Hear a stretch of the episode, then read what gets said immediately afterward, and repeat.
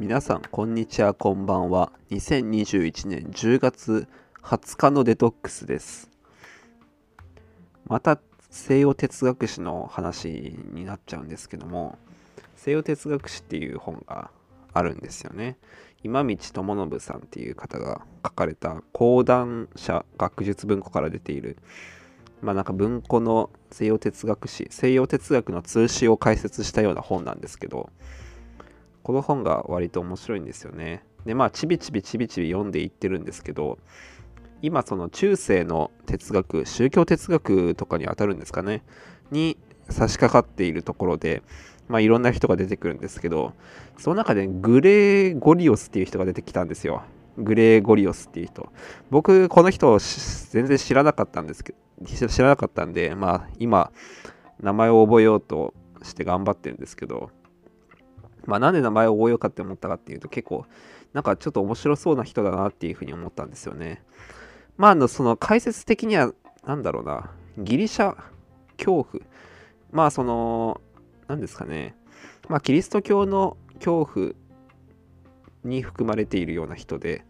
まあなんかいろいろあると思うんですけど、まあちょっと細かいことは置いといて、まあこの人何が面白いかっていうとね、結構、なんて言うんですかね、その主体性というか、自主性自主、自主的なところがあるんですよ。グレーゴリオスって。だいぶ。だからそれがすごく面白いなって思ってるんですよね。まあどういうことかっていうとですね、えっとまあこの本の解説をなぞる形になるんですけど、まあそのグレーゴリオスは人間が神と共に働きそして最初の人間のアダムの、えー、太宰以前の状態温調に満たされて何ら不足も不満もない、えー、神と共にあるで神の共になって暮らしている状態がまあそのなんか理想というか、まあ、そこに行こうかっていうようなことを言ってるっぽいんですよね。まあ、神の友達？神の友達として振る舞おう、あの、なろうっていうような感じなんですけど、まあ、これ何がすごいかっていうと、そう、なんですかね、神様の、なんていうかな、神様に触れるとか、神を見ることができるとか、そういう、なんていうんですかね、ちょっとへりくだった感じじゃなくて、友達なんですよね。だから、まあ、神と同じ目線、同列で持ってきてるんですよ。で、そこを目指そうみたいな感じで。これがなかなか面白くて、まあ、ここにも書いてあるんですけど、まあ、これって例えば昔そのギリシャ哲あの古代哲学で、まあ、プラトンとか出てきましたよね。出てくるんですよね。でプラトンとか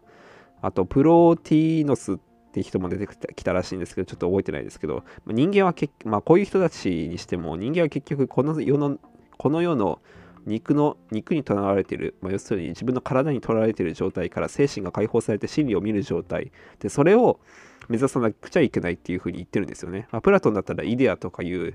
その、まあ、真実みたいなものがあるんですよ。で、まあ、人間はその IQ に限りがありますから、まあその今世界で一番頭いい人といっても、まあ、IQ200 ぐらいですよね、せいぜい。まあ、そういう人でもその宇宙の真理を見るのはなかなか難しいわけですよ。で、そういうまあ、ものがあるあるにしても、まあ、とはいっても、まあ、人間が目指すべきところは、まあ、真理の追求その真理を見るっていう状態を頑張ろうっていうふうに言ってるんですよね。プラトンたちは、まあ、プラトンほかいろんな哲学者がね、まあ、ただこのその一方ねグレーゴリオスが何を言ってるかっていうと神と友達になっちゃえっていうふうに言ってるんですよ。でこれはどういうことかっていうとえっと、グレーゴリオスにおいてはそれを神をただあの、えー、ただ見る存在だけでなくて神と語り合う状態ということにおいて固的人格が失われてない状態すなわち人格になるがと、まあ、要するに神とコミュニケーション取れって言ってることなんですよね。言ってるんですよ。でまあここで言う神っていうのは何ていうかそのめちゃくちゃスピリチュアルな存在というよりはその真実みたいなもんですよね。でその真実に対してそのプラトンは見るだけ真実を知ってるっていうことだけだったんですけどグレーゴリオスはそこと、えー、対話語り合う状態が、えー、ま、人間が目指すべきところ憧れるところって書いてあるんですけど目指すべきところだっていうふうに言ってるんですよねこれがなかなか面白くてまあこれちょっと何て言うんですかね文系と理系みたいなものにもちょっと似てるなって思うんですよね。まあ、例えば理系とかって結構、まあ、理系はその自然科学の分野ですけど、まあ、哲え、自然科学も哲学から派生した分野ですよね。自然科学はその、まあ、いろいろ数学とか、あとは何ですかね、まあ、いろんな実験施設とかを使って、この自然の真実を見抜くことができるんですよ。まあ、他にも経済学とか心理学とか使えば、人間がどういうふうに動きやすいか、どういうふうに普遍動くのが普遍的かみたいなこともわかるわけですけど、まあ、こういうのが分かってくるっていうのが、まあ、いわゆるプラトン的な神の見方。要するに真実。神イコール真実だと思えば、まあ、プラプラトン的な考え方なんですよね、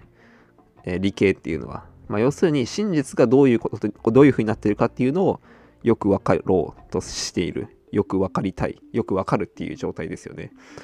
でもただここに問題があってこれ自主的自主性がないんですよ。えー、理系には。っていうのは、まあ、どういうことかっていうと結局例えばそうですね、まあ、地球温暖化を例にとってみると二酸化炭素を出す、えー、石油を燃やすと二酸化炭素が出る。でこれは自然科学でわかる。で二酸化炭素が出ると、えー、まあその熱をこらせこもらせる効果がある。これもわかると。っていうことは石油をたくさん使うとこの地球の温度が上がっちゃうっていうこともわかる。で、この全部わかるんですけど、一応。それなりに全部わかっていくんですけど、ただこっからさてどうするかっていうことが、えー、理系というか自然科学には到底手がつけられないんですよ。っていうの、あっていうことで、まあその、まあ、適当にやってるとその地球温暖化とかになっちゃうんですけど、まあここでその、まあ、判断、自主的に判断しなくちゃいけないんですよね。自主的に判断して、このまま使い続けるかとか、いや、それともやっぱりやめようとか、なんかそういう作戦とかをいろいろ立てていかなくちゃいけないんですけども、この作戦を立てるっていうのが、どうしても自主性が必要で、でその答えは自然科学はこうやってくれないんですよ。っていうのも、どんなに真理が、あの真実が分かっていったとしても、まあ、そこにあるものが何であるかっていうことが分かるわけで、それをどうするかは、どうするべきかみたいなことは全くわからないんですよね。っていうのはまあ多分人間が振る舞うことって正直どう振る舞ってもいいからだと思うんですけどまあそういうわけでその、まあ、自主的なこの判断力みたいのがないと理系というか自然科学って使い物にならなかったりするんですよね。まあ使い物にならないというかあの役には立ちませんよね。でこうした時にこのグレーゴリオスっていうのはあの、まあ、プラトンたちはそれを目指そうっていうふうに言ってたんですけどでもそれだと結局どうしようもないんですよ。あの真実が分かるだけで結局世の中は変わらないみたいな状態があって。でも一方でグレーゴリオスみたいな見方をしてみるとこの、まあ、神と共になって要するに真実を見抜いた上でそれと対話する真実を何て言うんですかね真実と対話するみたいなまあ、要するにその自然科学的な、例えば地球温暖化があって、二酸化炭素がこのぐらい出ていて、で、あの国はこのぐらい出していて、で、こういう、えー、発展途上国と先進国でこういう傾向があってみたいなことがいろいろ、えー、調べられますよね。で、真実が上がってくると。で、これと対話してみて、で、次にどう出るか。これが哲学の役割として、まあ、この文、まあ、ある意味その文系と理系の対比で言ったら文系の役割としてあると思うんですよね。まあ、これがその文系がなんていうんですか、文系が理系と対比させて持ってる、その強さというか、役に立つ部分だと思うんですけど、まあ、いわゆる人文って、その、まあ、日本では結構、舐められがちというか、バカにされがちなんですけど、日本というか、どうなんですかね。日本以外でもそうなのか分かんないですけど、まあ、人文系って結構、バカにされがちなんですけど、まあ、ある意味、その、こういう判断する自主的であるっていうところになってたりしますよね。っていう意味でグレーゴリオスって結構何て言うんですかね。まあこの哲学西洋哲学史の中でなかなか面白い人だなって思いますよね。プラトンみたいなその真実を突き止めようみたいなこういう理屈というか、まあ、そういう真実に対するこのパッションじゃないですけどベクトルに対してでそれをもうちょっとブラッシュアップさせて神との対話をしよう、まあ、要するに真実と対話をしようみたいな自主性